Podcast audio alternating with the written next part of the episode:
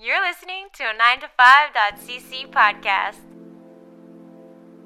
Oh, hello. It's another episode of 9ES. If you enjoy the show, which you do because you're listening to it, uh, can you go to patreon.com slash 9to5cc and subscribe to the 9ES deluxe level? Because that would support us a bunch and it would give you access to a bonus episode.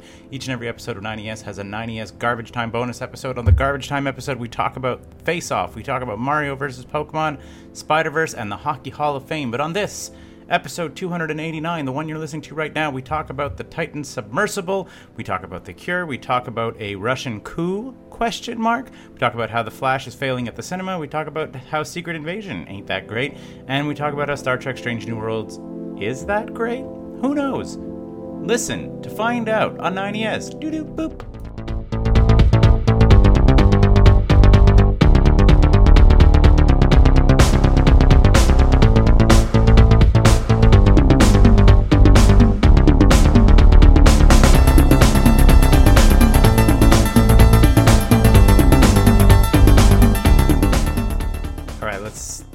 Get this show on the road. It's the 9 to 5 entertainment system and it's the national holiday of Quebec. Sure is. Yeah. So thoughts, thoughts, gentlemen. Mm-hmm. Is it better to have the two long weekends back to back, like last week of June, first week of July, or to have the first weekend of July as the long weekend for Canada Day, and the first weekend of August is the long weekend? Because that's what most of other, like the rest of Canada has that first August Monday off, right?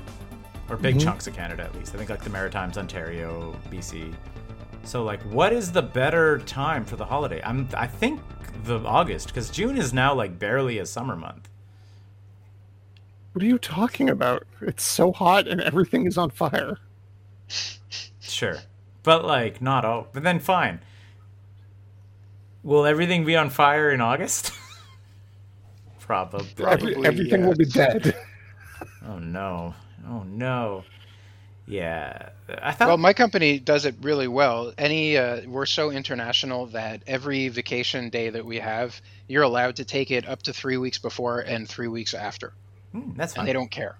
Neat. So you just whatever, whenever you see a day, you just take it whenever, and and so I'm taking both of mine as part of my two week vacation That's fine. That's cool. uh, in a week or two. Yeah, I mean, I get all three. Hey, just all three set up. Although there was a bit of a a bit of a um, what's the word I'm looking for? Like hubbub, where so we had a floating holiday, which was like not a vacation day, not a sick day, not an anything. It was just a floating holiday where you could say like I'm taking this holiday. We lost that floating holiday for the truth and reconciliation, the day of truth and reconciliation which I think is like is fine. Absolutely, observe it. We're a great big company. But then like a lot of like our multicultural employees were like, hang on, I traditionally use that for like Rosh Hashanah or like Mm-hmm. whatever else, like days that are not observed, and I just used to have this floating holiday that I could take to like observe anything else, and I was like, They really all should be floating. I think tying them to any specific yeah, like like because like the calendar is not as important to all of us as it is to some, like. I don't know. I feel like you got to tread real carefully when you're like, I make my living in Canada on Canadian grounds, and I don't know if I want to waste a day on truth and reconciliation. No, but That's was not, not a cool claim. thing. That that was not the claim at all. The claim was to, to, to do that at the cost of removing the people's floating holiday. I'm saying why not both? Like obviously is the winner of like you can still have a floating holiday and then also say we're going to observe the truth, day of truth and reconciliation. I think that that's that's what I'm saying is that I was like you you were kind of progressive in having a floating holiday allowing many of your multicultural employees to take days that were more important to them right? Like if like if holy let's say you know like there's other days that are important to other non-Canadians that are not on our calendar for the most part and you're just like oh no take a vacation day. Like and you're just like well but wait if I was Christian I get to have Christmas off. And you're like well yeah but you're not you're not you know you're not You Christian still get to Christmas, you still get to have Christmas off. yeah, exactly. But you're like, I don't care. And they're like, too bad, we're closed. You're like, I would gladly work that day. You can't. Christ was born on the day. And you're like, that's not what makes sense historically. And you're like, shut up. Shutter the doors. I mean, yeah, just make them come in and work Canada Day. Get that floating day back. I would. I had a, a good segue there, but then I took water. Where I was going to say, shutter the doors, bolt them shut from the inside out, so you're bolted in, and you can't What's get the worst that can happen? What's the worst that can happen if you're in like a an area like a, a closed area bolted in? Just the technical problems that I have every every two weeks logging into this podcast is why I would never ever get in that. Never choose to get bolted into a s- cylinder. James, Imagine James though- Cameron. on, James just- Cameron gave a bunch of really good interviews, right? Because he's like a yeah, I saw his stuff today. Like, he's been he's whatever. been down wha- thirty times. 32 times was the number I heard to the Titanic alone. But he's also been to the Challenger Deep, which is fully three times deeper than the Titanic is. Mhm. This interview that I saw him give, he's like, I'm paraphrasing, but he's like, you know, you have this air of mystique when you say down to the, the Titanic, that it's like three kilometers underneath the Yeah, yeah, yeah. waves, it's incredibly deep, whatever. Like when you when the layperson hears that, they think like, oh my god, it's like the edge of science. But Yeah. That's not true. Yeah. People have been making submarines and going way down there for a long ass time. And J- this is James Cameron's point. He's like, it's a robust science, and all of the scientists were saying, do not build your submarine like that. It's not going to work, and it's going to break, and everybody's going to die. Mhm. And um, you're you, like the he's like moving fast, breaking things, Silicon Valley style, in a place with the the bottom of the ocean. which is funny i think that i mean i guess like a lot, i don't know how many people i've heard it, i've heard the comparison a few times too of just being like oh man is this how elon is trying to get to space? You know like you're you're just kind of like i know that like spacex has well i mean other than on unscheduled rapid disassemblies and whatnot and all that it's just like you're like oh yeah this is like move fast break stuff in deep sea and outer space. It's it's a different reality where you're yeah, like, but Musk's been successfully deploying things into space. he's had a lot of like, explosions A couple also. years now. Yeah, but not at all like any of the other space agencies, which have been falling apart. Every one of them, all around the world. Yeah, yeah, is, you know. for sure. But at the same time, you're just sort of like it, it's that. But I mean, I think that other agencies are also in that in that world. It's the Armageddon thing, right? Where you're like you're about to be shot off into a rocket made entirely of components like manufactured by the cheapest bidder. Like that's like when that's Yeah, but Bruce Willis has his like know-how. his team of His- offshore his drillers or whatever rugged heck it was. offshore drillers who are right gonna- but that that's it though is that i feel that like any government or private agency at this point doing almost anything is is making up their components and building it largely by low bidders right like that's just the reality and you're like man this stuff is dangerous by default the default setting is No, I extra don't- hard No, hang on. NASA is its own agency. They're not contracting out stuff. they absolutely Oh, are Sure they are. of course they Of course are they are. like No, no, no. chipsets They and all that stuff they're not building lot. a chipset themselves they're going to get it from somebody else like that's Yeah, that's how things not- get manufactured Yes, yeah, but it's not on bid. it definitely is on it is. bid how else do you It's think they pick absolutely one not on bid. They said a Didn't minimum- Blue Origin, Blue Origin sued NASA for picking SpaceX. Right? They were bidding against each other for for a whole bunch of contracts. Yeah, it's definitely on bid. They say we have a minimum level of requirements, and whoever can meet these requirements at a cheaper cost is going to get the contract. Like Dude. NASA definitely subcontracts. Well, I don't know that it's that Comparing it to no, no, no. I mean, like obviously that's a bananas. They're not just like saying we need some steel and uh, oh we got some no, no, carbon no, fiber. no. We're saying that they're not going to do away with safety. Like they're not going to do with all away with all safety precautions, but they're going to say whoever can meet our safety checklist and deliver the lowest cost is going to get the bid. Like I'm not saying they're doing away with safety. I'm not saying they're Ocean Gate. I'm not saying that. You're, you're just trying to score points by attaching uh, Elon Musk criticism. I'm saying going to or is okay, ignore That's Musk. you were doing. Let's say Yeah.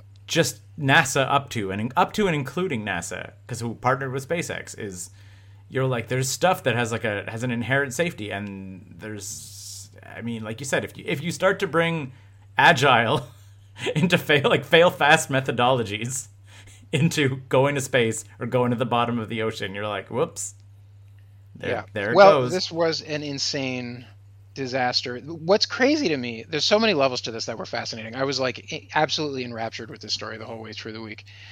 Was um one one of the layers is how you know like every time you hear something about this guy or you see him in an interview or you see a video of the inside of the sub or and you talking about you, Stockton Rush right now yeah, we're talking about Stockton Rush. Like anytime you see any of that, all of your alarm bells go off. Like he talks like a person trying to trying to give you one over, you know? yeah you're just sort of like what why is And what's then- this flim flam man doing sending me to the bottom of the ocean you look inside the sub and it's it's like a, a rinky-dink video game controller and then you find out that they're bolted in and they get lost in con- they lose contact all the time and all of these people were telling him it's gonna it's gonna fail dramatically How, and and yet intelligent rich people got on board that And thing I, I would say it's also it's not just it's crazy, right? Like what, what's crazy about it is the old like carnival barker is gonna like strap together his roller coaster that's like held together with like scotch tape and rubber bands, and it's gonna be an absolute death trap, and he's gonna charge you like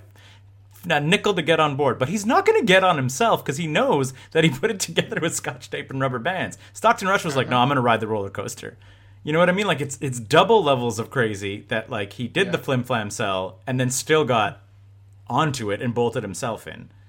Did Did you hear him talking about the plexiglass? No, do tell. Oh my god! There's a video where he's talking about the port, and he's like, "It's a piece of plexiglass, seven inches thick, and that's great and safe." And when you go down, you can visibly see it warp, and it's wild because you can hear it. It makes this crinkling sound as it's warping, and I'm like, "You need to not do that." You need thicker plexiglass, bro. You need you need plexiglass that doesn't make a audible Crinkling crinkling, sound when you're Apparently- at the death levels. And the carbon fiber shell did that too Yeah. it made tons of Well, there- cracky there cricky was- cracky noises Was all it the time. you, John, which who is said that fine, there was like but that means that it's microscopically breaking down every time That's they right. use it. So that means you have to change it.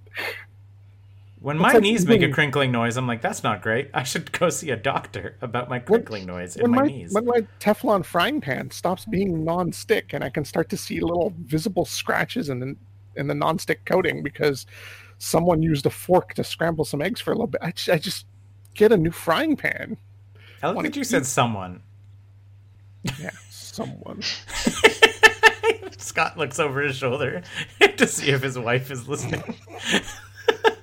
I have a wooden spatula, guys. I, I know how to handle Teflon.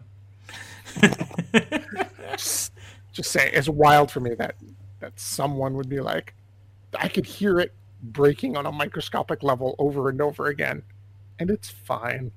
Let's go down again. Oh. And someone else said like that there were stress fractures on the submersible, like visible, even when it was above water, right? Because it was like there was someone who was just like if someone like apparently it was someone who went on it was like there were certain stress fractures which they were like where it's a visible sign not necessarily that this was about to happen but just like in general it was kind of again like what a ticking time bomb pristine. they're like there there does there is not a hundred percent success if you're showing visible stress fractures this was inevitable apparently like at a certain maybe Yep. not this dive but like eventually if this thing kept going down i guess that was kind of what cameron was saying also right That's Like- what he was saying. Was like that. like- there's a reason people don't do carbon fiber. It's why they use single material hulls. Was exactly what she said. There's like little, little tiny cracks that develop on the inside of it, and then when it fails, it fails spectacularly. Not. Uh, Mhm. Uh, and that was and uh, correct me if i'm wrong it means like it imploded but it wasn't like the like we occasionally see that footage of like the train tankers that like implode and they're just like and they just like crush it on themselves and they're saying this didn't right it would have like done that but shattered I was yeah. trying to So the carbon Saturn, fiber the would have shattered. Th- What what I heard anyway was the carbon fiber is going to shatter into a million little pieces all at the same time. Mhm. The debris that they found around the bottom was the two uh, the two titanium end caps to Mhm. the to the passenger shell. So if you've seen like the pictures of the of the the submersible that has like a kind of tapered tip to it, Yeah. that tapered tip is actually all equipment on the on the outside, and then the inside, the pressurized section, is just like a pill shape with like the rounded front that has a window in it, and then a rounded back that's like hidden inside the tapered Mhm. outer shell. So that that that whole there's like a tube that is the carbon fiber bit. That whole thing shattered supposedly instantaneously, and then there's the airspace on the inside that crushed got crushed down. Do you guys remember? This is a fun. This is fun. So do you guys remember uh, high school word high school chemistry? What the uh, the noble gas law is? You guys ever ever Mhm. do this? I, I, s- P- I saw PV this. equals nRT. Yep. Yeah. So so this is like the rule of gases and and what happens at this kind of moment. So it's PV equals nRT. So on the one side of the equals is PV, which is pressure times volume, Mhm. and then on the other side is nRT. N is like a calibration number. R is like the amount of material inside there, and then T is the temperature. Temperature. So to think so, so think about it as a teeter totter. On the one side you have pressure and volume, and on the other side you have stuff and temperature. So this this thing, which is under the water, they were they were nearly at the end of their dive, and so they were towards the bottom of 275 additional atmospheres. Like imagine if you multiply one side of that teeter totter by 300, well the other side gets multiplied by 300 in order to compensate. Mhm. So in this case, you go from the volume of gas being the size of like I don't know a car, down to the size of like a Matchbox car, which would be say one tenth the volume, mm-hmm. one one 64th. twentieth the volume. Saying okay, one Scott, sixty Scott fourth. knows Hot Wheels. That's Hot Wheels. The one size model. okay, okay. 164th the volume. So if they were towards the bottom of that 275 atmospheres, you you reduce that by 164th, and you're still going to be left with uh, five times, say, Mhm. something roughly, roughly there. I mean, obviously this isn't anything, whatever. So then, so then now to, to take to each that five times energy, it goes on the other side of the teeter totter. Now the mass component stays the same, but now the temperature component gets multiplied by five, which might not sound that bad when you think that they're at negative 20 degrees. But you have to remember because it's like I said, you're way under the ocean, right? So it's negative Yeah. with the pressure. The pressure keeps it liquid. So negative 20. But remember, we're in the real world of physics mathematics. So we're going to be talking about kelvins, and negative 20 is in fact 350 degrees Kelvin. So when you multiply the temperature by five, not only do they get reduced into the volume of a matchbox car, but they get put to about like 1500 degrees. And um, and then that's the end of that, and that happens like instantaneously Yeah, they said like 0.01 seconds or whatever it is. like faster faster than you're capable of uh, capable of detecting. So, um, what do you call them? Esports professionals can respond to things just under 0.1 of a 2nd Mhm. and this ha- yeah. Just Ocean enough time to see the the Bluetooth light blink saying offline on your controller. What's and then what's really spooky? you're turned to ash and then explode it through the currents of the ocean.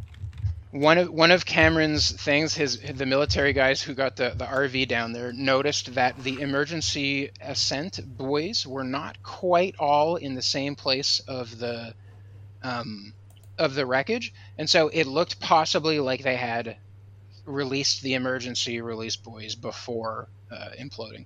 So like it's possible they had like a couple seconds of noise or whatever. Yeah, well, that's what they were saying. Well, I heard like some submarine guys, which is which are just sort of like even on those implosions, there's like sometimes there's stress noise, cracking noise, whatever else like that. There might have been like Yeah. noise and like, and especially if Stockton's gone a whole bunch of times, he might have been like, "Oh, this is." It, this isn't the Too fun. This man. isn't the fun cracking noise that I like about you know the from that interview. He's like, oh no, this is this is all all over. And Ocean Gate says that the peop- the five people who died on the Titan submersible were their words, true explorers. Were Of they what? Of what? like were they true explorers? Like like I think and I mean like Scott uh, John, you mentioned this like while we were off the air waiting for Scott to join. Uh, just one of the things that came to my mind when this happened was how it's like kind of the exact opposite of all those idiots exploring Antarctica who were like at least like they were idiots but like so much preparation so much thought so much like all of this effort and these guys were just sort of like I would like to pay $250,000 to see the Titanic please. Like it's so as dumb as they both kind of were this is like another kind of like privileged stupidity. Like because those guys had to like not say Amundsen had and to. Scott, Amundsen and Scott were exploring the unknown. yeah exactly. They were like i want to go here because no one has gone here and there's something calling me this. Versus this is like i want to go see the titanic. Like because you know i know exactly where it is. People have been there a bunch. It's kind of that that same thing of It's being like is, exactly. Is it Everest. is it a tragedy when someone dies on everest? You're like eh, No. not really. They paid to go climb everest and With then they died doing it That- that- yeah, exactly. That sucks. I will say that it gets it gets tricky. I would say in the fact that like the Coast Guard of both Canada and the United States spent a long time looking for people who died on Sunday when they were looking for like five or six days. There's a lot of like taxpayer money where I was like, do they add in like a non-disclosure to be like, hey, if you if oh, you have thoughts? S- yeah, uh, well, just about the Coast Guard thing. So, on the on the one hand, you can say that they spent a bunch of money doing the search and rescue stuff. I, I read a, a big a big discussion that, that looked into it and was like, actually, you're the cost of having the guys ready to deploy is is the same as if they're like running out and doing Sure. this, and they would do training missions like this all the time on their own just to go and do it. So. Particularly in this case, where the military also told them that there was zero hope in hell that there was anybody coming home alive. Yeah, Like, I mean, there's still fuel quickly. consumption and all that stuff. Well, because my, my Yeah, thinking was, then, I- is may- I- maybe I on the cost because, but because if Everest, right? Like it's Everest is in Nepal. Am I correct? Yeah. Like, isn't that the big thing? Like the Nepalese government is like, yeah, we don't, we will send rescue services to base camp only, right? Like that is Yeah, that yeah, is yeah. their whole deal. Is they're like, you you get on the mountain. The only thing I was saying was that Yeah. the Coast Guard, it's not like it, It wasn't an wouldn't- extra It wasn't expense. really about the money, and they were they're okay doing this every now and again. And, like it's not like there was a bunch of other people Gotcha. drowning off this, the coast that they were they were. okay, not so that makes And- sense for for and the it was like- they were off the coast of Greece. It was like two Canadian ships, two American ships, uh, one other research vehicle, and like a cargo ship. I was like, yeah, sure, we'll look around on the ocean to see if we see any lifeboats floating. yeah. And like I a guess there is the- helicopters. there- Like, there it- is also wasn't the like- question, though, It wasn't like they about- released the Armada. Yeah, yeah. There's also the question I think of news coverage that I think also bears bears asking, right? It's because like what, like a week later, the uh the ship going Day into later. Greece. No, no, no. But the ship. I mean specifically like tragedy at sea. Like obviously, Yeah, obviously, like- da- daily there are equal. There are tragedies far greater than five people imploding on a on a special little submarine, like Mm-hmm. daily. But like specifically, like tragedies at sea was the refugee ship going into Greece that was like also misfunded, mismanaged, miss everything else like that, and then cost like 400 people their lives. And that was kind of like. Meanwhile, back to the Titan sub, and you're just sort of like, hang James- on. James Cameron, Leonardo DiCaprio, Celine Dion. That's the difference. Yeah, I guess. I don't even think it's billionaires. I think it's people hear Titanic. the word Titanic. I'm sure other people have died exploring other ships that didn't, that were like billionaires that no one cared about. Maybe, but not necessarily as tourists. I think that was that was kind of what kicked That- it into I high think gear. there there there was special stuff to this story that makes sense why it was so captivating. Is it because they had their own name in it? You're just sort of like, oh man, there's a you know, there's a there's a scandal going on in the ocean. Let's call it Ocean Gate. Wait, the company's already called Ocean Gate. I Damn mean, it! That's, that's part of it. Absolutely, all those hilarious coincidences, and and also the Schadenfreude of rich people getting their their like maybe deserved comeuppance. And- Probably not not really, but Well, you know whatever. People I mean, talk again, like it. I said, it's it's hard it's hard to be sympathetic in the way that it's still hard. It's hard to be sympathetic for when someone climbing Everest dies, where you're just sort of like, is is it sad that someone died? It is, but it's also like, oh, like when a base jumper dies, you're like, all right, man, but like no one made you, forced you to base jump. I don't Like, know. It's a bummer. Some of them, some of them should have known better. But then there's the like the 19 year old who went to please his dad. Yeah. You know, that's fucking. There's no, there's no Schadenfreude there. That's like that's a fucking horrible. Sure, horrible thing. but I mean, you're also, but like again, I I feel the most obviously for the 19 year old who was dragged there by his dad. But again, like if I think about it in base jumping, I was like, when I was 19, if my dad was like, "Hey, son, you really want to base jump with me?" I'd be like, "No, dad, I don't really. I'm not mm. going to do it." Please don't do that, Dad. Yeah, exactly. I don't think, and and honestly, if we're being frank, dad, I don't think you should do it either. Like, you know what I mean? Like, it's it's. I'm- There it sucks. It's sad. It's like sad. People told die. dad to fuck right off. exactly. If you haven't if you haven't learned to call, tell your dad to fuck off by 19, what are you even doing? Sad.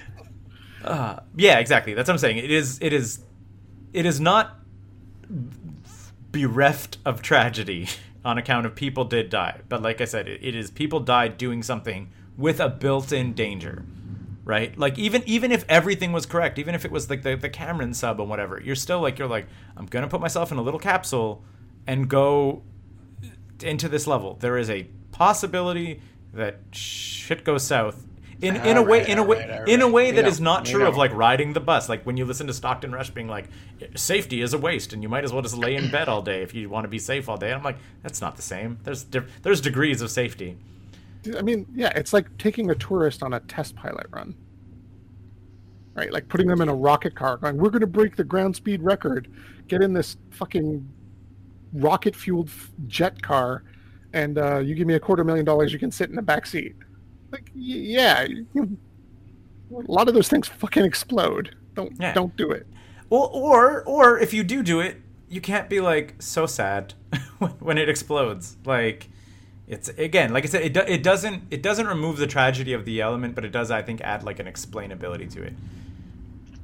And we haven't even talked about Cardi B and Blink One Eighty Two. Right. so, uh, yeah, Brian Szasz, who was the stepson of Hamish Harding, who was thought to be alive aboard the Titan sub at this time, but we found out, I guess, had, had died probably days earlier, uh, went to a Blink 182 concert while the search was going on, which obviously got a lot of flack on social media. Including from Well, I was gonna, I was gonna say because John John had the hot take that the the true sign of the of our t- our times being It's got to be a sign of the apocalypse, right? It's Is like the the, 13 the trumpeting. thirteen hundred dollars for a Blink One Eighty Two ticket, possibly more. possibly A couple more. of them like eighteen hundred.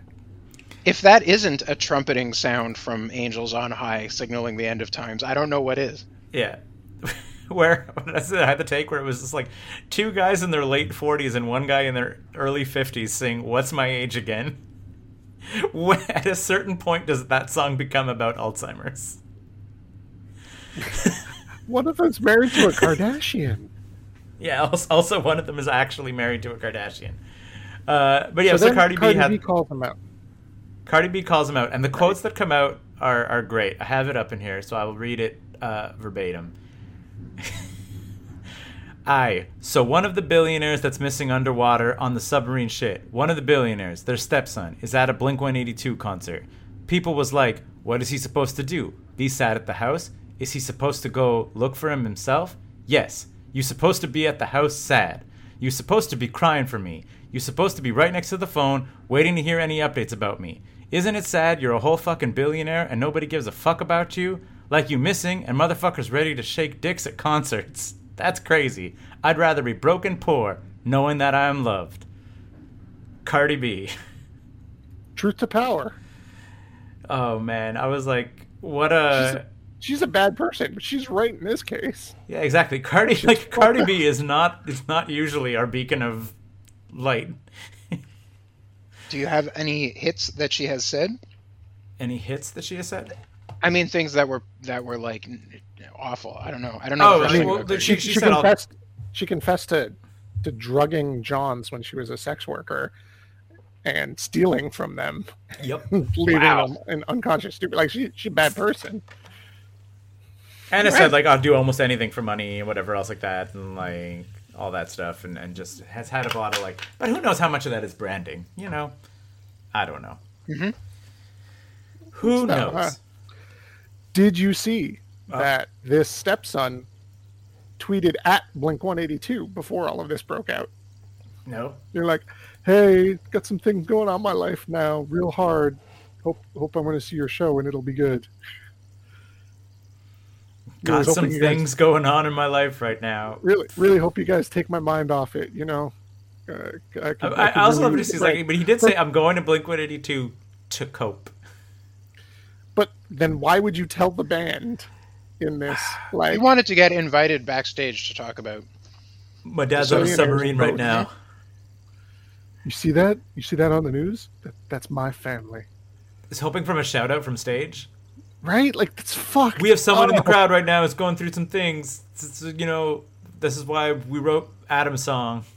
It's for the guys in the submarine. Look at the phone was never plugged in at all. Oh man. Fucking wild like Blink 182, the aftermarket on Blink 182 tickets is the grossest thing. Meanwhile, I guess to close off on the Blink 182 topic, apparently The Cure played and it was great. And the cheap seats at the Bell Center were like 30 bucks, and everyone was just like, "Thanks, thanks, The Cure." Like, they, they played two nights, I want to say, and Yep. everyone I know who went said like absolutely phenomenal. Like, didn't because I guess you kind of not to say you never know. Like there had already been reports that the tour was like really good, but I was like, I always I feel that like in a void, if you're like, I'm going to see The Cure in 2023, how's it to be? I feel there's a question mark of like, am I to just get like a, like The Cure and it's to be awesome, or am I to get like Robert Smith who kind of just doesn't give a shit and just like phones it in and just screws I, off? I heard they were fucking awesome. Yeah. Also, I was at a, uh, a a barbecue of Deb's cousins, and one of them had been at the show, and he said it was like unbelievable, and it was like three and a half hours or something of nonstop hits that you, Yeah. you like didn't know how much you knew the Cure until you. Yeah. As I said, but I feel like going into it, I would have not known whether I was going to get like it, would- it would kind of feel like that Bob I mean, Dylan thing, like sixties, right? Like, yeah, but it's like that thing where like people who go see Bob Dylan are kind of like sometimes he's great and sometimes you're just sort of like oh man, I just spent He's a bunch of money. He's very notorious for being hit and miss, though. Yeah, exactly. But that's what I'm saying. But like without necessarily knowing that apparently this entire tour has been great, but just like knowing what I know mm-hmm. about Robert Smith, and, and just as a general dude, I'd be like, oh, is he really gonna like play for three hours and and just you know like knock it out of the park and whatever else, or is he just gonna be like, anyways, see you later, I'm Robert Smith. Mm-hmm. But I guess I guess this is on big that time. note, on that Yeah. note, like if Oh. you're a really big Cure fan, like a really big Cure fan, I guess I guess that's cool. But otherwise, you're listening to three and a half hours of music by the Cure. Like that's that seems like a lot. I don't know if I was like in a car ride and I'm like trying to drive. Okay, but to, you like, bought a ticket for it. Presumably, Kingston? you're up for that. yeah, I guess I well, don't- that, I that was think, that, that I don't think forty thousand people were really up for that. I think forty. there was maybe- an maybe there's an 5,000 intermission. You could leave at intermission if you so chose. I think maybe five thousand people were down for that, and then the rest were kind of like, "Oh yeah, yeah, yeah, this is the next big show," and yeah, Friday I'm in love. I'm I'm good. That, that's fun. I don't think anyone gets into their car on a road trip and it's just like, "I got three Cure CDs. We're good." the the band for that who was not even the Cure is I went to go see uh, Queen? Black Rebel Motor Black Rebel Motorcycle Club. They they play like that kind of like uh, a, a roots rock kind of style. Like think like the soundtrack to Peaky Blinders, like a little bit of like the Black Black Keys, a little bit of uh, like like that that sound. Fine. Uh, I'm just saying the new. No, no, no, no, no. I'm, I'm just saying. They played for over two hours at Club Soda. The power went out. I was with my buddy and I was like, well, that's my cue. Like, I don't imagine them coming back even after this. I'm on the metro. He's like, they got the power back on and they're playing more music. I was like, wow. like, it was just like, like they were like, we're gonna play every song we have, I guess. Like you playing for two hours, the power goes out, and you're playing to like a couple hundred people at Club Soda, and you're like, okay, I guess we can we could call it a night, just like yell thank you, we love you, whatever else like that. But like 15 minutes of the power being out, they get the power back up, and they're like, anyway, here's more, here's more. Yeah, There's that, those, difference like, it's a long like- show, no matter what. There's a difference between like rock and roll music and like soft goth pop sad I guess. songs. I guess. Yeah, like if you were sort of like, oh man, Daft Punk got together and played for five hours, I'd be like, people were like, aren't Yes, you bored? I'd be like, no, I'm not bored. I'll go another five. But to hear a They 16 year old don't. man, They don't have five hours of, of album music. But they could just easily just loop stuff. You're saying like, oh, one more time plays four or five times. Are you mad? Hold on, hold on. But their best music is often uh, four different songs all on top of each other. Exactly. They could just keep doing that forever. One more time happens every 30 minutes. I'm still sitting there enjoying myself. I mean, think of Alive. Like the robot rock intro is like what two minutes Mhm. of just them saying robot. Yeah. They Yeah, can stretch more and stuff more out. quickly. They, they can stretch that out, and we know that. Chemical Brothers did that too, eh? At Osheaga, like it was such a long time of just just just hearing uh hearing Tip just say like you can't eat, you can't sleep, you can't breathe, and just like on repeat again and again and again until Was it you finally, who was at the Mimom show that where they did a hundred? uh, yeah, like a hundred something funky soul breaks, like bam bam Yeah. bam bam bam for just like three minutes. now we're gonna do a hundred funky soul breaks. amazing. Uh, uh, man. So what else is going on? Scott or John? Mhm. There's a coup in Russia. Yeah. I haven't heard about this a ton on the news, but what's what's going on? What's actually going on? You Yeah. know, I I think it is certain to me anyway that we are not getting the whole story. Out of Russia. Who'd have thought? out of out, well out of Russia and out of whatever the the Western story of this is. This is it's so bonkers to me that how this played out. So this guy Prigozhin, Mhm. who was uh, he's known as Vladimir Putin's chef because he, He ran he was a caterer who but like when they say that okay but if, if someone is like a quote unquote caterer in the russian mafia is it like a joke because he cooks people and feeds them to somebody like he was one of putin's Yeah. inner circle for a long ass time so i it's guaranteed it's something creepy like that Yeah, And then- like and like then- is Barry is like Barry the Baptist a real Baptist? No, it's because he drowns people. Yeah, but know? he, he also did bring food to like Bush when he went to visit the Kremlin. But maybe Like, that. But maybe if he's like top tier assassin, that's like a, a flex on like, hey, we could have killed Bush right here. Anyway, so this guy ends up in charge of an independent military group inside of Russia called the Wagner Group, Mhm. Wagner, and um, they're one of the few organizations serving the Kremlin making successes in the Ukraine invasion. Okay. And then within the last month, there's increasing tension on social media between this guy Prigozhin Mhm. and um, spokespeople for the Kremlin, and it culminates about a week ago into um, supposedly some rockets hit an encampment of Wagner guys and killed a whole bunch of them, and Prigozhin takes his troops, turns around, leaves Ukraine, and starts marching them up the main highway towards Moscow, which is like, if you imagine a map of Ukraine in your head, just like just off the map to the east Mhm. of um, of Ukraine, just like just off the map there. That's Russia, and then you, there's a big highway there that runs north south, and at the top end of that highway is Moscow. So They also He- do they do they hit a military city on the way or something? Like that was the other part, right? Is there's like yeah, there's a city this- in the way. yeah, there's the city that is like it's not even like a I'm saying it is a real city, but for the purposes of the Ukraine invasion, it's the like HQ of the Ukraine invasion is this city in between Yeah. Moscow and Ukraine. Okay, Yeah, I don't actually know what happened there. He just walks through it, and they don't they don't it's weird until- one way or the other. But they blow either- up a helicopter. Yeah, Yeah. So, or a helicopter blows up somewhere along the way, but then they get within marching distance of the capital, and then they just stop, turn around, and say, "Okay, we're done." By Yeah. And um, and now apparently he's walking out to Belarus, and he's being kind of allowed to go. that's weird. But what the fuck? He he was like calling for at for like armed insurrections and the true whatever you know patriots of Russia to stand together against the whatever. And like while he's marching with twenty five thousand armed dudes on Moscow, like Mhm. if that isn't like this is an armed insurrection treason, what is? Obviously that's what it is. How do you get to walk away from that? Who has leverage on who? You know, yeah, exactly. it's wild. And do you have any takes? Hot takes?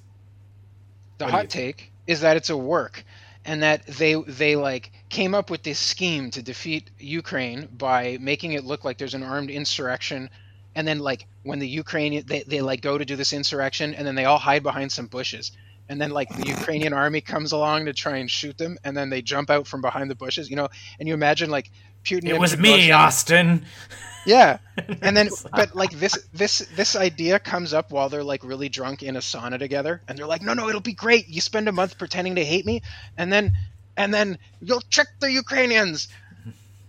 That's the hot take. The hot take is this is much ado about nothing. it's a work. Yeah and that's why he was allowed to walk out at the end because they didn't they didn't think uh, that they wouldn't take the bait. I mean, they didn't know how to or get out of this. or the situation is so volatile that like if Putin does open fire on like Russian like any kind of like Russian military and like just like even like mow these guys down or open fires you're they like that that's like you know like like, that, like what, what kind of a powder keg is that right? Like no matter conscripts are Yeah. supposedly largely made out of criminals from the worst of the worst parts of Russian prisons. Who are told you go out and you fight, you do whatever these Wagner guys say, and then you'll get to live and you'll get your prison Yeah. sentence commuted. So these guys are like crazy criminals and not really Russian military to begin with. Yeah, but I'm just still saying. But if like, but if Russia's firing, criminal or not, if Russia fires upon its own citizens, like just outside of Moscow, like that's that's hard for a propaganda machine to like swallow up. Of everything is fine, nothing is nothing is bad. Russia's number one. Like that. Yeah. That you know what I mean? Like that. That might be in and of itself okay, but is like that the powder keg that like hits the other oligarchs. Like there's a podcast that I have not listened to, but I hear the ad for all the time that I really mean to listen to. John, you should listen to it. This sounds up your alley. It's called "Sad," the Sad Oligarch, and Okay. it's it literally just tracks the mysterious deaths of a variety of oligarchs Oh, over the last like 15 to 20 years. So and and like all of them, and like it just kind of like puts them together in like chronological order. Like here's this dude who is absolutely, and it's like if Putin has been bumping off oligarchs for like 15 to 20 years, and it's just waiting for them to like make an organized group, right? Like how strong is he without their money? If he's been bumping some of them off like hither and thither for the last well, like couple. my decades. understanding is that it's the other way around. Is that they all get their money from him, and Yeah. then they all try and find ways to make money on their own, and they try and get powerful enough to take him out and then take his position. But he keeps offing them before they. Yeah, exactly. That's what I'm saying. But they if they ever, Right, but if he's the source of their money, it, it kind of works the other way, you know. Yeah. Yeah. But yeah, but that exactly that, that's what I'm saying is that like if if if ever the equation is we need or he needs us more than we need him and we can actually get all on the same page, doesn't that become incredibly tenuous for Putin, right? And and opening fire on like it. on on Wagner, the Wagner group might just be the like what now? And well, anyway, that didn't happen, and Wagner No, exactly. left, and they're on their way to Belarus now. So I, I, it's incredible to me. I, I, I can't imagine that we're not going to find one of them dead in the next couple of days. Or there's just so much to the story we don't we don't know, and we'll never know. and Like you know- remember that guy who shot like 50 people in uh, Vegas? Yeah. 200 people. Remember that? Mhm. Yeah, yeah. Yeah, yeah. Just had like a million guns in a in a hotel. I mean, why not? Why not? I was gonna say, you know what happened here is that Putin and uh, Per Per Per Perzher- Perzhikov, Per per, I'm, I'm sorry, sir. I mispronounced your name. Pergozhin. Yeah. I kept. It's like I- I- the hockey player. Exactly. I Left- kept thinking every time I read it, I kept thinking Perezhogin, and I was like, "That's the hockey player." Per- Pergozhin. Putin and Pergozhin had uh, tickets to the Titan submersible like next week, and now they're just like, well, fuck, "What are we gonna do now?" our, our weekend plans are ruined. Mhm. Uh, man. Did you guys watch anything? Anything fun happening in this world? I mean, I watched the Cocaine Bear. How's that? Did you see Cocaine Bear? No, I haven't had a chance to sit down and I watch it I haven't yet. had a chance. It's uh, it's fine. It's it's it certainly delivers on the promise of Cocaine Bear. There is a bear on cocaine that features prominently, uh, and they, I think, correctly side with the concept that a bear on cocaine has superpowers I mean, and then How just run, and then run with that concept. So the true story of Cocaine Bear is, is a little more sad, or not sad, but like a little less exciting than the film. But like the opening of the film is the, the actual, based on the actual true story, which was how the the story of Cocaine Bear kicks off was a uh, a pilot landed dead in someone's parking lot. I want to say in like Kentucky or Georgia or something like that, with about fourteen million dollars of cocaine on his person. right, as one does. so just dropped out of the sky with fourteen million dollars of cocaine. And a bear eats a brick? Uh, no, and the idea was that his plane was going down, and that he crashed it into the woods and probably jumped out. He had a parachute on, but like the the the parachute hadn't deployed, and the backup chute had deployed, and but it wasn't enough to break his fall, so he just died. The movie posits that it's just like it's just him, like realizing his plane's gonna crash, then just like blasting like '80s rock and roll music and just kicking bags of cocaine out of the plane before jumping out himself, and then he hits his head on his way out. So, but we don't actually know the situation that led to this guy falling from his plane. But he definitely seems to be like his plane was going down. He's like steered the plane into some mountains and tried to jump out with the parachute, and the parachute didn't deploy, so he died. So then, apparently, an additional seventy million dollars of cocaine crashed into the woods, uh, like in the rural area nearby. And, and the, and the bear eats the cocaine.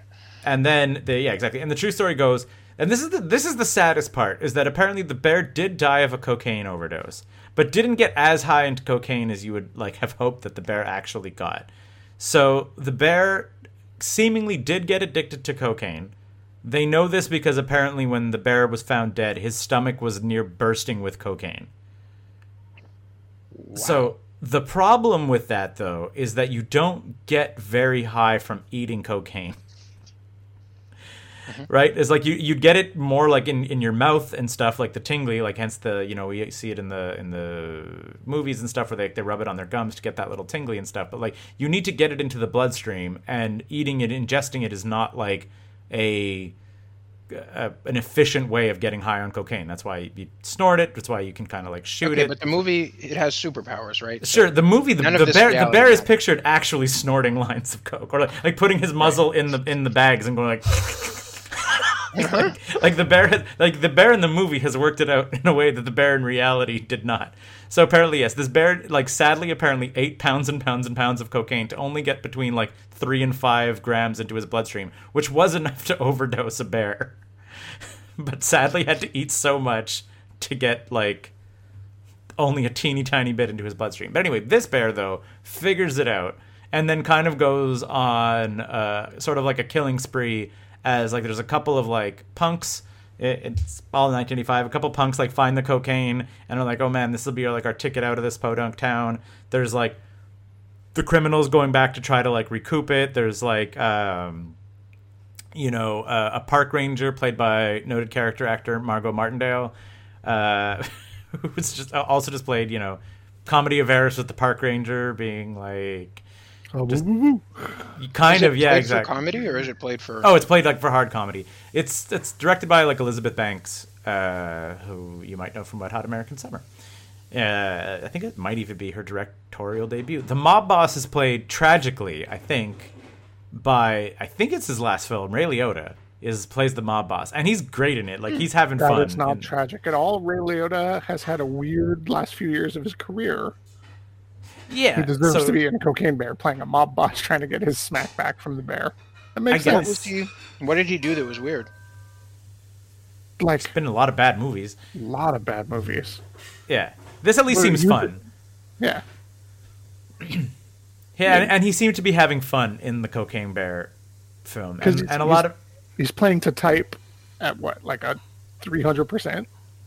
Pretty much, yeah, exactly. That's it. And it's just like it. It's a bit of a bummer that the like the CG is bad, but that's that's like fine.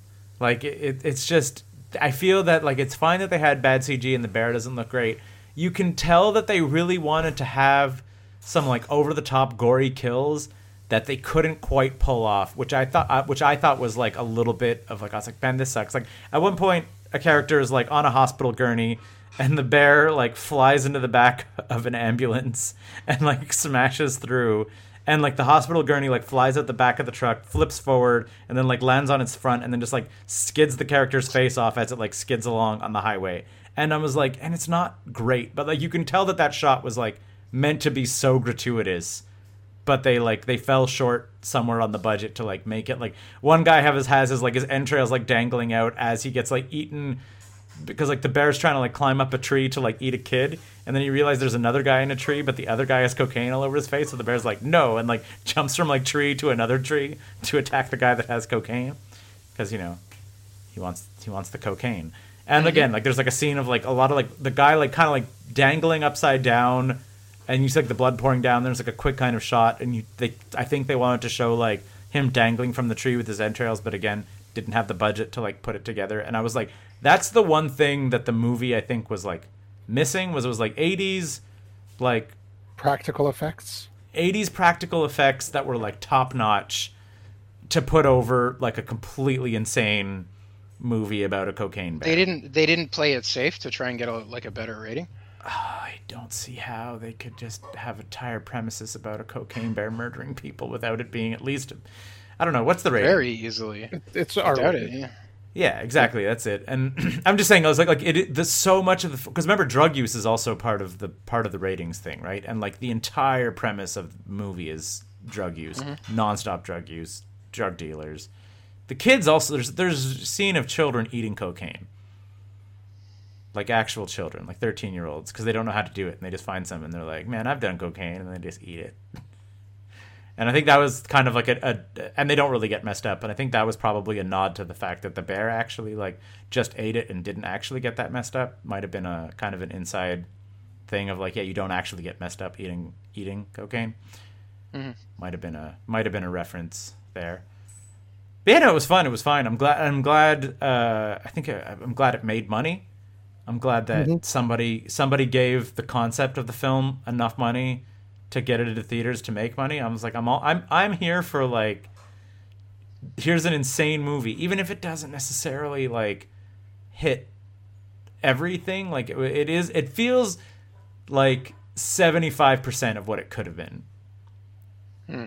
If that Hey, makes you know what? For a movie about a cocaine bear, that's all it needs to be. I guess. Like if you're expecting the perfect cocaine bear movie, I don't think you're ever going to. But like you know, it's like it's like hold on, that. hold on, hold on. You could have the perfect Cocaine Bear movie. Are you saying this is like 75% of the perfect Cocaine Bear movie? Or are you saying that this is just 75% of what? of like a of okay, seventy five percent of what I would consider a great cocaine bear movie. Maybe not a perfect cocaine bear movie. Like it's still very good and worth watching. Uh, insofar as it's a movie about a cocaine bear that kills people. like like there is really no more to the plot than that. Is bear gets on cocaine. People some people want the cocaine back. Some people are just in his way. Uh, or And his way. people They, we find out later. It's a third act reveal. The bear's a lady. It's like a lady in a suit, or it's a No, no, no, no, no. It's a woman. bear? It's a woman bear. oh man, Why does 'cause that if it was a? Scooby Doo reveal, that'd be the best. Yeah. exactly. it's Margo Martindale again. Yeah, Why but like, what's, what's Jane the, Lynch wearing that bear suit? That'd be great. but yeah, how much money did this make? I feel it did okay. It had like a huge opening. I There mean, was- I mean, when, I, when I say huge, huge for a rated R film about a cocaine bear, like, yeah, yeah, yeah, yeah, like a budget right on a budget of of like, huh? It had just the right amount of marketing. Yeah, yeah. It's a, okay. It made it made ninety million dollars on a thirty million dollar budget. So that's like, like three to one movie money is not bad on a thirty million dollar budget. Everyone high fives each other at the end of the day. Yeah, exactly. That's it. Uh, yeah, uh, worth worth walking, worth watching. But sadly, like I said, the real cocaine bear uh, was just like found dead, having probably overdosed on cocaine. Didn't get to go on a hilarious killing spree on cocaine. Don't do drugs, Cubs. Don't do drugs. Uh, they say they you learn about this in the film that apparently it is uh, if it's black you attack, if it's brown lie down are your best options. Because like black bears are largely scavengers so like making yourself big and screaming at a black bear will scare it away because it's like a big old raccoon. Whereas a brown bear your best chance is to probably just play dead because it's a brown bear and getting up in its business will kill you. Obviously i think if it's a grizzly all bets are off you're dead i think. Grizzly is a brown bear, more or less. There's people who get like like really picky about it, saying a grizzly is only like one brown bears from one particular neck of the woods. yeah But they were the, like um, extra big brown bears like uh They're they're all West Coast bears. Like anyway we don't have either we don't not say we don't have either but we do not have grizzlies in our neck of the woods we don't have grizzlies here, yeah not at all.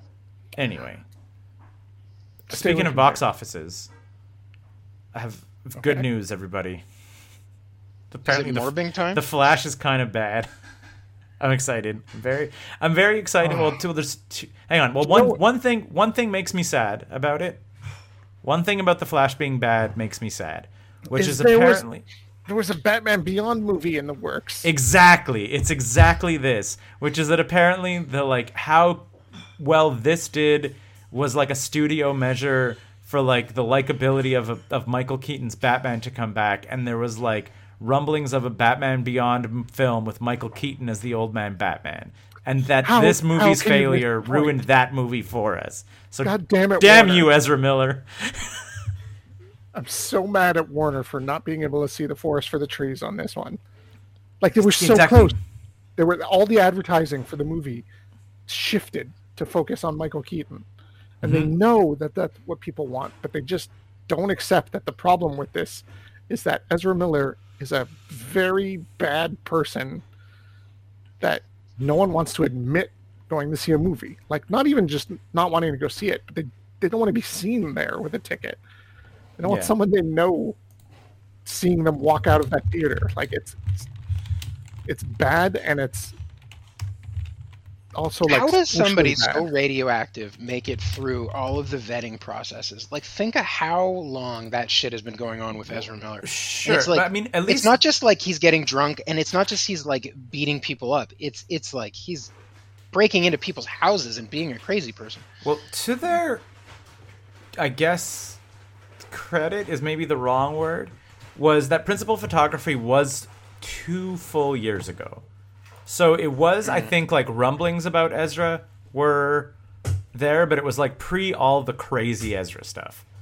So, and that's apparently one of the reasons why this it took like almost a full year extra to come out was like them reworking and seeing it and putting Ezra into quiet time and whatnot because he's like they're they I should say I they have they, not yeah. been able to speak almost at anything during any of this right like it's it's bananas but yeah that it's it's so stupid there's the other thing that I guess that's like kind of working against it is like what what how much and I think if it was a good movie, it could overcome this. But it was uh, the Rock thing, right? Where the Rock was saying people didn't go see Black Adam because they know that it doesn't make a difference because James Gunn is hitting a big old reset button on the DCU anyway. That's Right, not so he- true. I went into Black I- Adam with eyes eyes open and hoping for the rundown version of the superhero movie. And what Yeah. happened? It was just It was just a big gooey mess of everything Keith hates about superhero movies. And so I'm not going to go see uh, the Black Adam. But what I thought was very interesting about that, though, so uh, Flash came out two weeks ago. Has in two weeks, two full weekends at the box office, I think just made two hundred million dollars globally. On its like still between a wild amount of money. Still Sure. Uh, but this weekend, this past weekend, the Fête Nationale weekend, uh, Spider Verse, despite coming out nearly a month ago, passed it as the number one movie this weekend again. Like it retook number one, which almost never happens, right? Mm-hmm. It's never like a movie that's been in theaters a month is now the number one movie again. Which I was like, wow, Spider Verse. Yeah, Spider Verse on a hundred million dollar budget is at five hundred and sixty million in cans and counting It's a And is- cartoon. That's and is amazing. is apparently amazing. Like people were talking about like oh like with the loss of like like uh the Little Mermaid. There was like a Reddit thing or whatever. There was like an article of like oh with like the Little Mermaid, uh, the Flash, and uh, Elemental. I think is the the new Pixar one. All being kind of like ba- box office flops like back to back in the span of like a month. Like is it the end of like the Hollywood blockbuster, and they were just sort of like Spider Man just passed five hundred million dollars. You know, I bet you the Hollywood blockbuster's doing just fine if it doesn't suck. like like people will go spend money on your movies if it's like real good and people like it like it doesn't like those are major studios right that's that's it's disney warner and disney again flopping three times in the span of like three weeks with little mermaid Speaking of- elemental and flash Speaking of Disney flopping, I watched the first episode of uh, Secret Invasion. i heard it gets better Oh man, it is that first episode was real bad. Explain I- it. It's it's a so you know the story of Secret Invasion in Marvel Comics. Mm, the little Skrulls. green men. they're all Yeah. Skrulls everybody should Shape- scroll Shape-shifting aliens called Skrulls not only are coming to Earth to take over, but they've been here since the 90s, slowly insinuating themselves into every level of power, not just government, but power in the Marvel universe, waiting for the moment to make their big strike.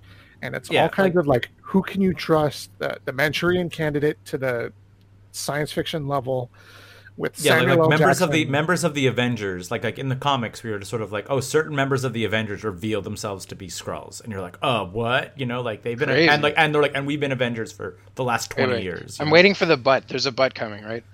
but in in the comics. in the comics, it's real cool.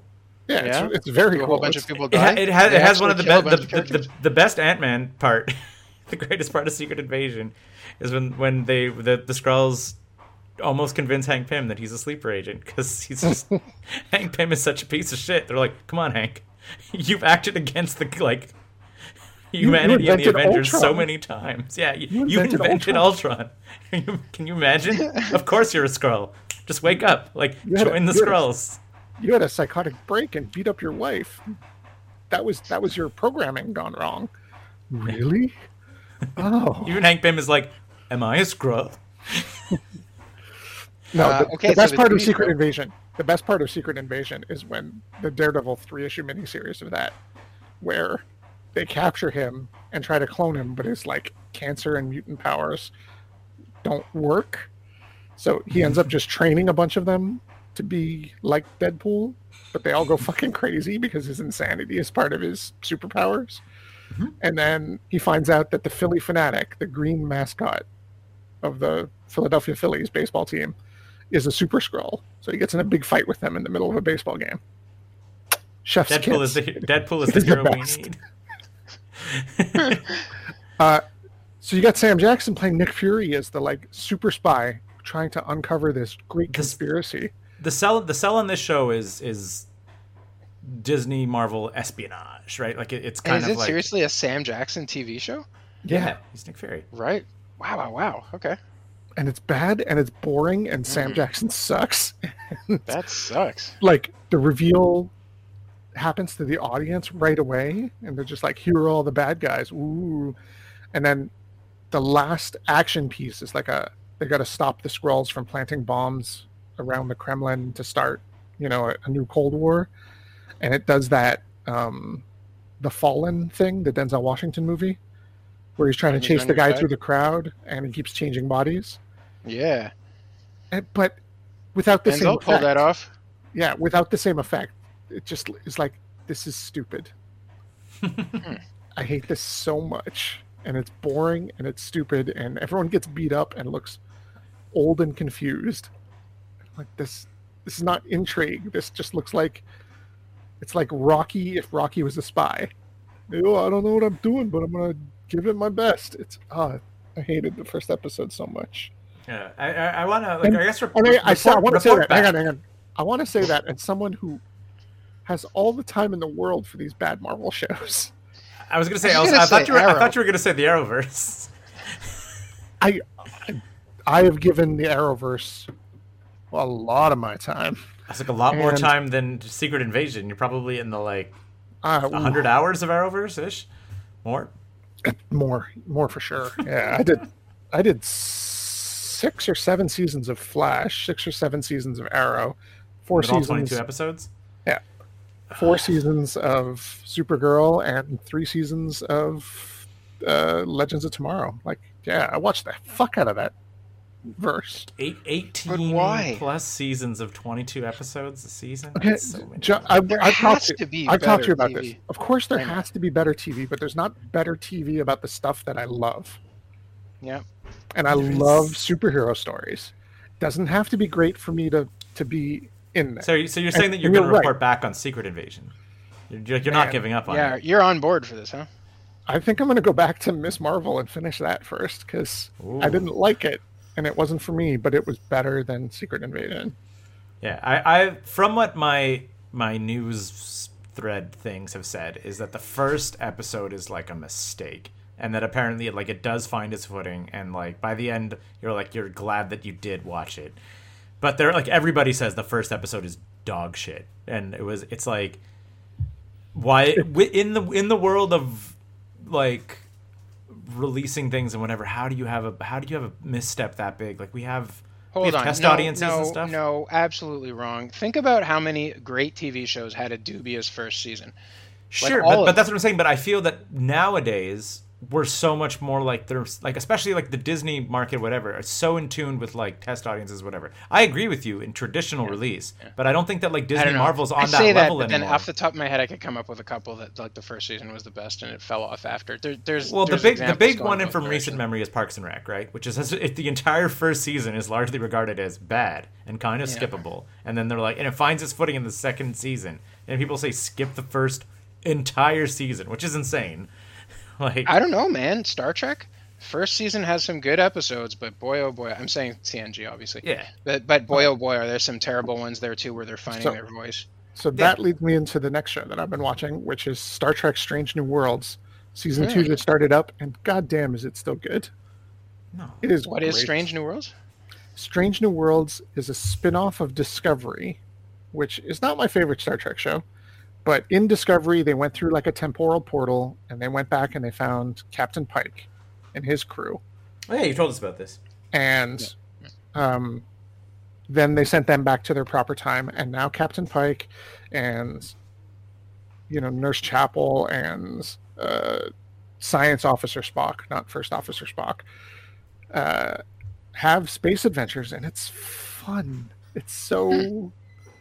It's like the opposite of the Matrix Four. It just it plays. Just yeah, you're right. saying, yeah, like you're like it understands the the notes that you want to see and, and plays and plays them correctly. and and walks this fun, weird middle ground of the original series and Next Generation. Of like, there is this kind of cowboy attitude to it, where they go and have crazy one-off adventures, but they still have that really good, like, idea of the Federation, which the original series doesn't really have. Hmm. Uh, recommended highly. Season two has two episodes out so far, and I've enjoyed both of them and it's good. And apparently, there's going to be a cameo at some point in this season of the two main characters from Lower Decks, Nice. and they're played by their voice actors, and that's going to be great. Also very fun. I've, I've only watched a handful of Lower Decks, but I'm always like I always in, I always intend to go back to it because it's like I was like I enjoy it so much. Sarah does not like Star Trek, and I was just sort of like it's all it's all Star Trek jokes. It's just jokes for Star Trek's hits- sake. But it hits it so perfectly. Like the episode we just watched, Rissa and I are watching through Lower Decks right now. Um, they go through this whole crazy adventure where they fuck everything up and everything gets screwed up. And then Q shows up at the end and is like, I am here to test you to discover the worthiness of humanity. And she just is like, I am not fucking doing this today. Get the fuck out of here, Q. They walk right past them. it's John de Lancie doing the voice in the credits. And I was like, perfect. Perfect. uh, if you if you like Star Trek at all, then Lower Decks is yeah, John, you'd you'd enjoy great. it a lot, especially as like Yeah. workout stuff. it's so like, sort of- short and it's so Yeah. punchy. And Right uh, the main character is played by Jack Quaid, who plays Baby Huey from The Boys. Mhm. He, he plays a very good neurotic Star Trek ensign. I'm excited. It's I'll check yeah, it out. But I said, and I said, I, I've watched I think the first two or three episodes of Lower Decks, and I was like, I was like, I'm on board. It's just a question of like my wife could not care less. Like, uh, so it's just like it's alone time. I'm like, very I'm- fortunate that Marissa thinks it's funny. Yeah, We get to watch yeah it mean, you together. don't even you don't even get to watch the Harley Quinn cartoon. Yeah, she doesn't find that funny. I need to go back and watch more of that because that fucking That's it, King Shark is my favorite. they're they're my they operate in character. it's actually lower decks and, and harley quinn are both i think like they're they're different styles of comedy but they're very much you're just sort of like this is comedy for fans of the original ip that is like Mm-hmm. it's it's a hard sell if you're not into the original thing you're like it, it is taking the original thing and like slanting it on its head but you're like if you're not into the original thing you don't understand the frame of reference so you don't understand where a lot of the comedy comes out of so oh my god king shark's Uh, brother speaking- shows up God. Speaking of speaking of uh, Harley Quinn and, and Joker stuff, I've got a question for you, and then Uh-huh. this is my last my last thing. Who had a more impressive stint as a voice actor? Like what a more more impressive performance?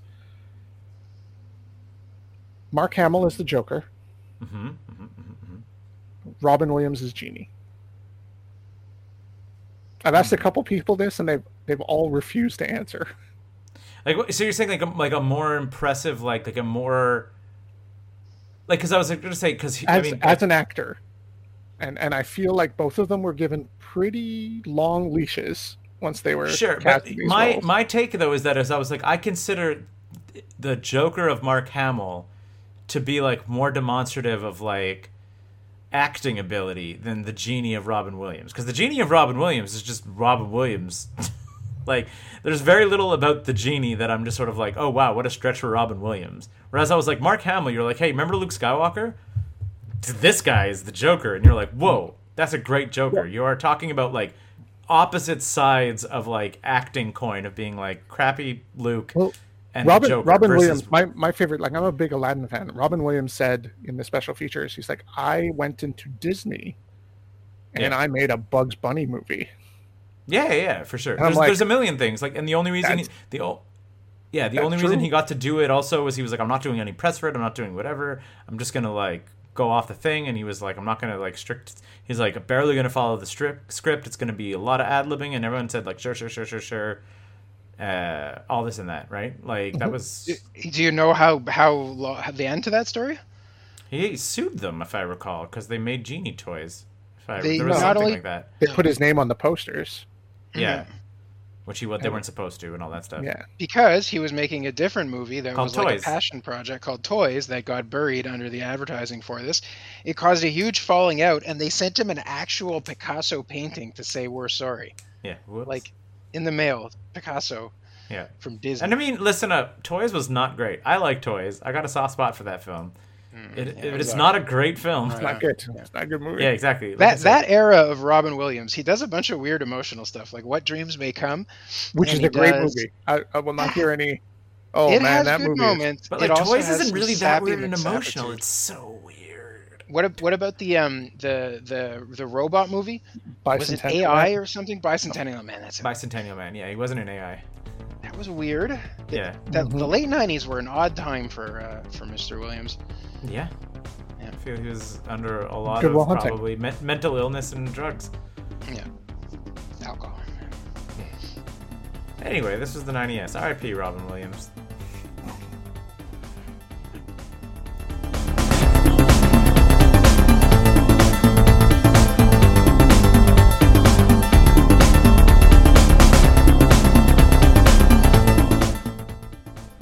Listen, man, we all know that you pressed stop on your podcast player like 30 seconds ago as soon as you heard the outro music, and the only reason you're possibly listening to this is because you're like jogging or something and your phone is in your pocket and you can't stop me from talking. Uh, I'll keep this short and sweet. Uh, we put in a lot of work on this website. Uh, if you do want to support us financially, we're kind of reworking the whole structure over there. But if you do want to support us financially, you can head to patreon.com slash 9 to 5cc.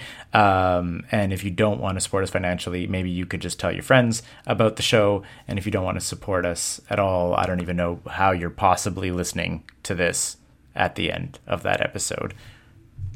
Bye. 9to5.cc. Podcasts, blogs, and comics. Made in Montreal since 2011.